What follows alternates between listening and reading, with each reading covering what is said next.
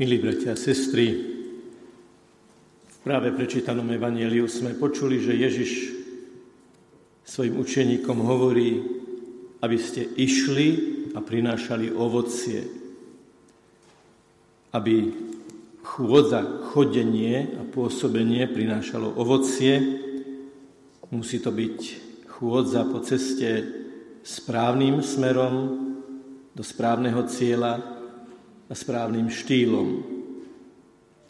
Lebo je aj také chodenie, idenie, kráčanie, ktoré je s cestím a nie cestou.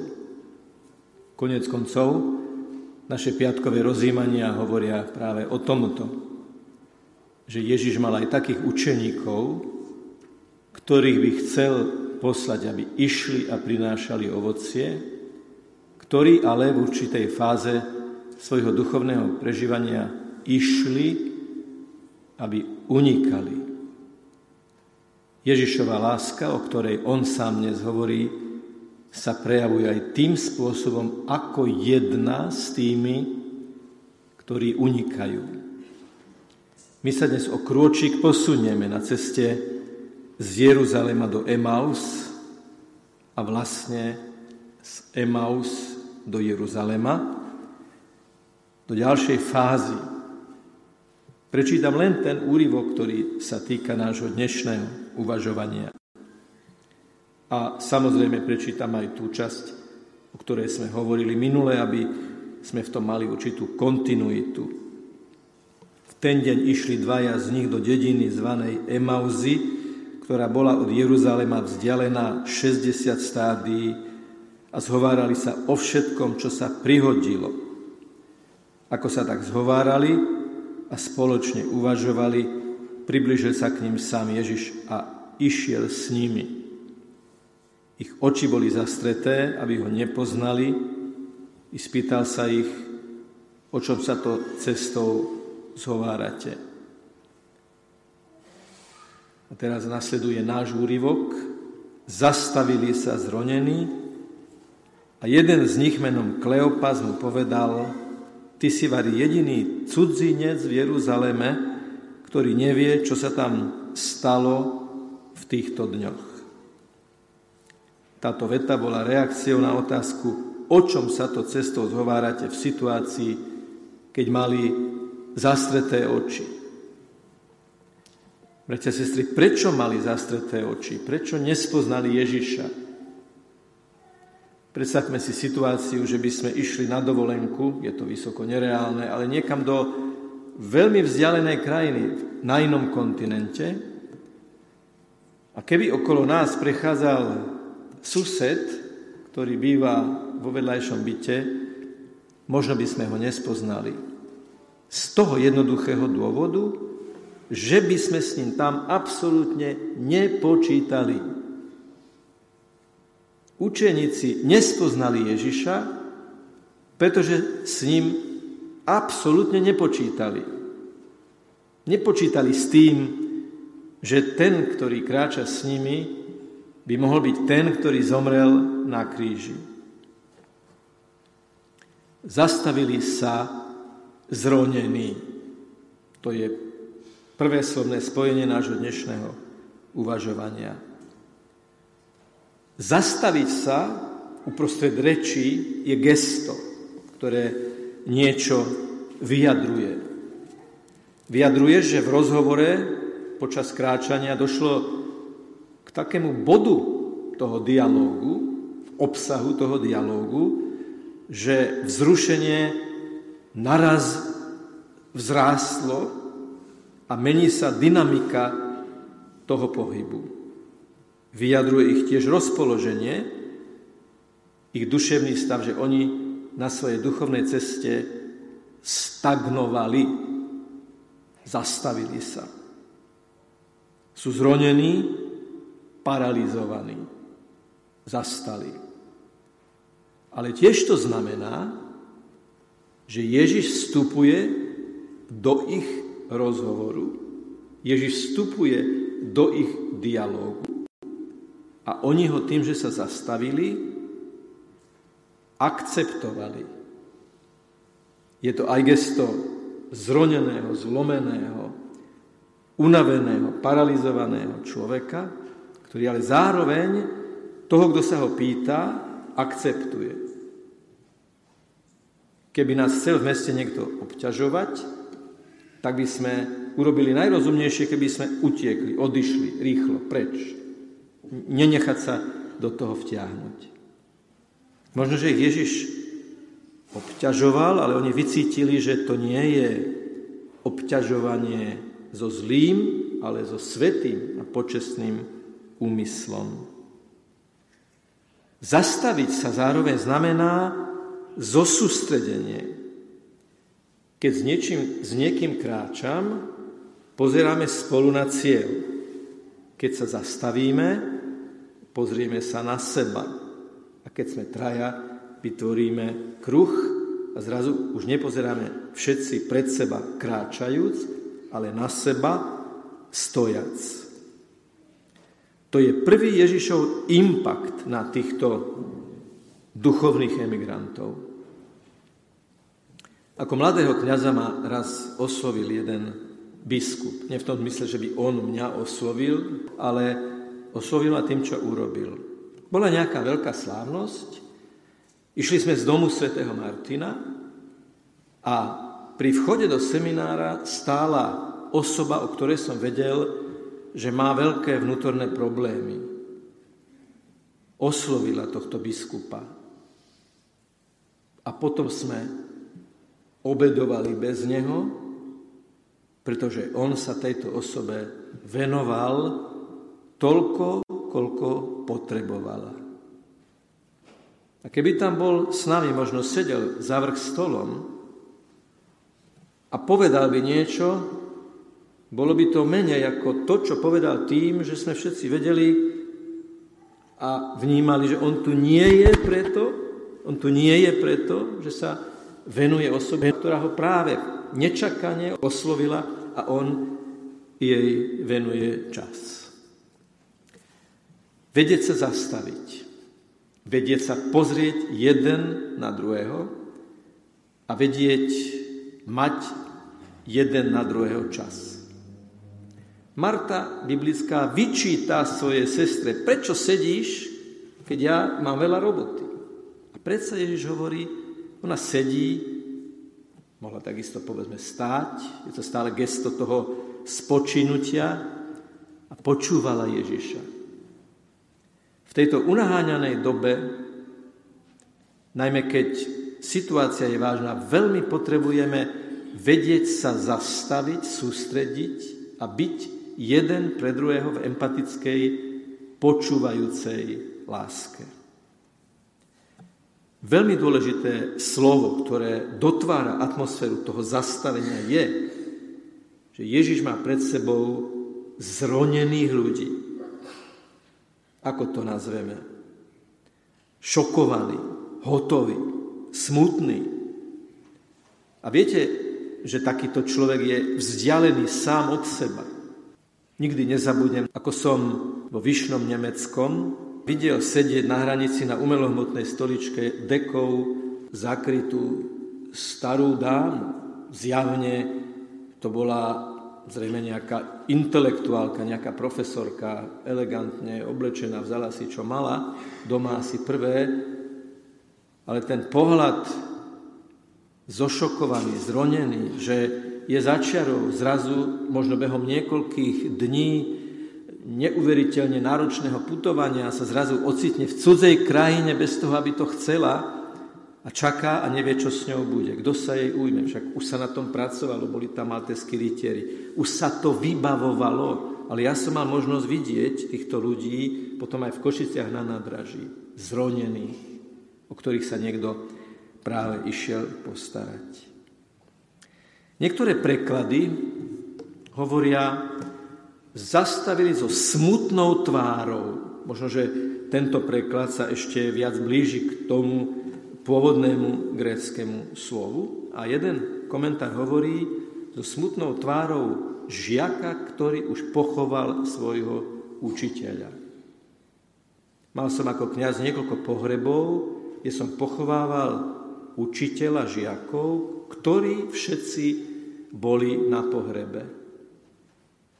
A sú to tváre, ktoré nesie človek potom vo svojom kňazskom živote ako vpečatené do svojho srdca, pretože trieda, ktorá tam stojí, a ten, ktorý ich učil, ktorý pred nimi stál, ktorý sa nimi zaoberal, ktorý sa venoval, je v rakve, je niečo, niečo neopakovateľné.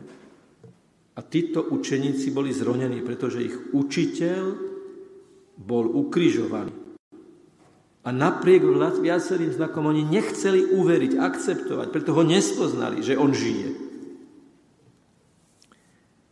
S akou tvárou chodíme my po svete?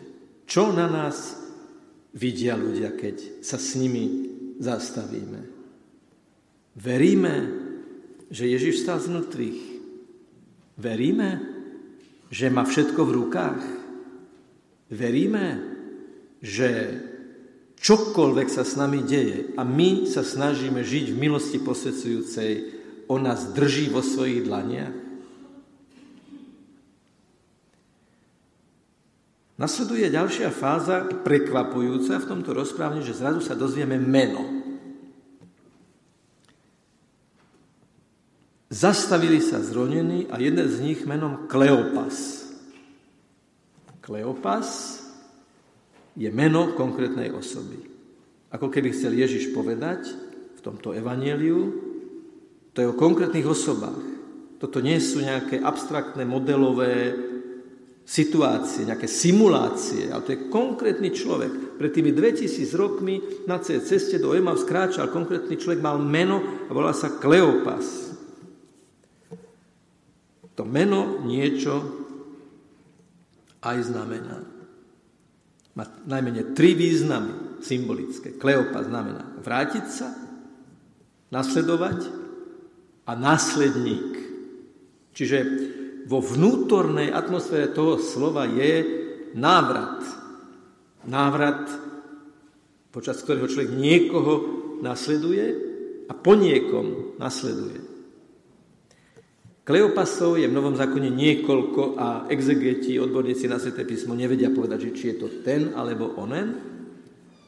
Pre nás stačí, že Kleopas je meno ktoré vyjadruje ten potenciál. Pretože Kleopas sa teraz nespráva, ako je jeho meno, lebo on sa nevráti, nevracia sa, nenasleduje, nie je následníkom. On uniká. Kleopas uniká.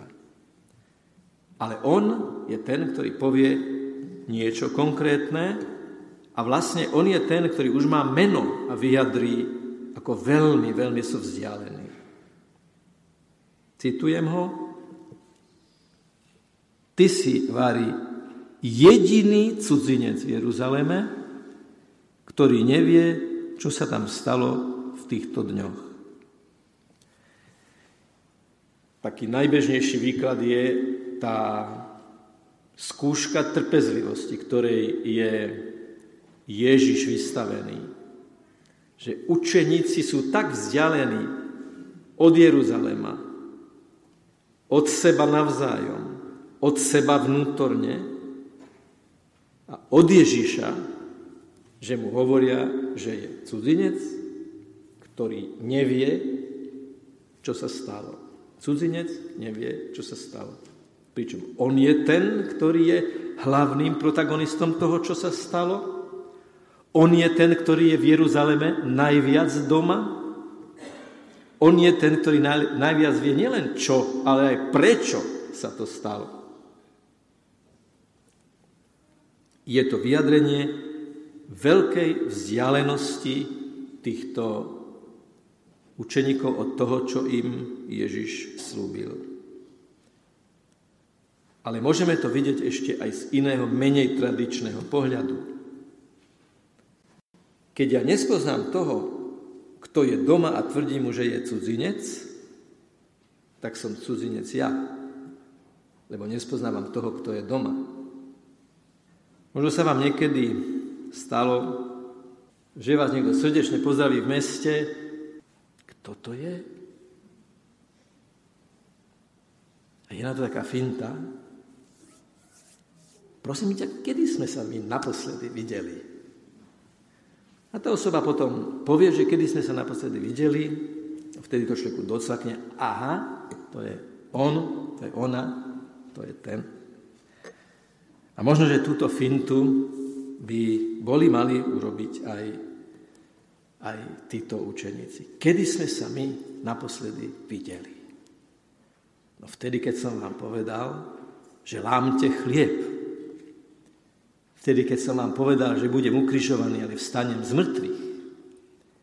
Vtedy, keď som vám povedal, že môjmu kráľovstvu nebude konca. A im by to došlo. Ale Ježišu, to si ty. A ty žiješ. A ty stojíš pred nami. Jasné, že sa poznáme. To je ohromné, že si to ty. Ale oni nepočítajú s Ježišom. Ich oči sú zastreté. A to, že Ježiš potom pokračuje v tom rozhovore tak, ako pokračuje, to má svoj veľký zmysel, pretože prečo napríklad Ježiš prichádza k Lazárovmu hrobu až na štvrtý deň? Lebo štvrtý deň bol dňom naprostej beznádeje, že by sa mohol niekto ešte prebudiť z mŕtvy, zo, zo smrti. Rabini vtedy učili, že tri dni sa ešte duša zdržuje blízko tela a človek by prípadne mohol ešte precitnúť do života. Štvrtý deň bol dňom bez nádeje. A Ježiš to nechá dozrieť až do toho štvrtého dňa bez nádeje, aby povedal, že on je jediná nádej. Skrze neho bolo všetko stvorené. Stvorené z ničoho. Ničím nie je obmedzený náš Pán Ježiš Kristus. Ani tým, že niekto je štvrtý deň v hrobe a páchne a povie im, otvorte hrob, Lazar, poď von. Podobne s týmito mŕtvými učeníkmi, lebo on je živý a oni sú mŕtvi. Oni pochovali jeho a tým pochovali seba. Nechá tú situáciu vyzrieť. Neotvára im hneď, nevykladá hneď všetky karty, aj preto, a keď ste medzi vami pedagógovia, tak viete, že keď žiak nevie, keď žiak nevie, veľmi vážnu vec, nie je riešením hneď mu povedať riešenie, ale postupne ho viesť a klásť mu otázky a dávať mu rôzne podnety tak, aby sám nakoniec mu to, ako sa hovorí, docvaklo, že ako to je. Ježiš je milosrdný, dobrý, nesmierne láskavý učiteľ, ktorý najlepším možným spôsobom vedie aj svojich pomilených žiakov, aby im dal nový život. A tak, bratia a sestry, čo si zoberieme z toho dnešného evanelia? Opäť taká úloha. Majme čas sa zastaviť a pozerať na seba, preto je stôl stolom, stôl so stoličkami, rodinný stôl so stoličkami je ten kus nábytku, ktorý nás učí si sadnúť a pozerať sa na seba. Nikdy si doma nesadneme na jednu stranu, ale vždy na, aby sme sa vzájomne videli a mali tú liturgiu toho podávania jedla, ktorým nakoniec vrcholí aj to naše dnešné evanelium. Ale my už ďalej nepôjdeme. Možno toto je úloha, alebo ponúkam vám takúto úlohu. Robme si na seba navzájom viac času, zastavme sa a pozrime sa na seba a tým si pomôžeme aj niesť naše vzájomné kríže a bolesti. Celkom osobitným svedectvom takéhoto kráčania a zároveň státia je manželstvo. A my tu máme dnes oslávencov, ktorí spolu kráčajú a zároveň sa na seba pozerajú 50 rokov. A to je kázeň bez slov. Ja tu síce budem hovoriť možno 20 minút, ale tú najdôležitejšiu kázeň poviete vy tým, že ste jednoducho tu a vzdávame pánovi vďaky za váš spoločný život. Je to jednoducho fakt, ktorý nepotrebuje slova, je to svedectvo, najmä vám, birmovanci, by som vám rád odporúčil to tak s takou radosťou prijať túto vec, že je možné žiť verné vzťahy. Dnešný moderný svet nám hovorí, že vzťahy to je také na skúšku, ako keď včelička prelieta z jedného kvetu na druhý a ochutná. Že nie je možné žiť verné vzťahy, nie je možné byť navždy verným kňazom, nie je možné byť navždy verným manželom, nie je možné byť stále na jednej ceste. Život je zmena. No je zmena, ale každá zmena je konštruktívna len vtedy, keď má nejakú konštantu, nejakú axiómu, niečo, čo sa nemení, niečo, to je trvalé aj vo vzťahoch. Takže v tých modlitbách a v tom obnovení manželských slubov, ktoré nasledujú, budeme hovoriť aj o tejto veľmi špecifickej spoločnej ceste vernosti, kde sa aj stojí, aj ide, aj ide a stojí. Je tam dynamika v stabilite, stabilita v dynamike. A tá stabilita je láska a tá dynamika je cesta. Cesta bez lásky je túlanie, láska bez cesty je pasivita, ten jedno s druhým je to krásne svedectvo spoločného života. Nepoviem amen, poviete ho vy.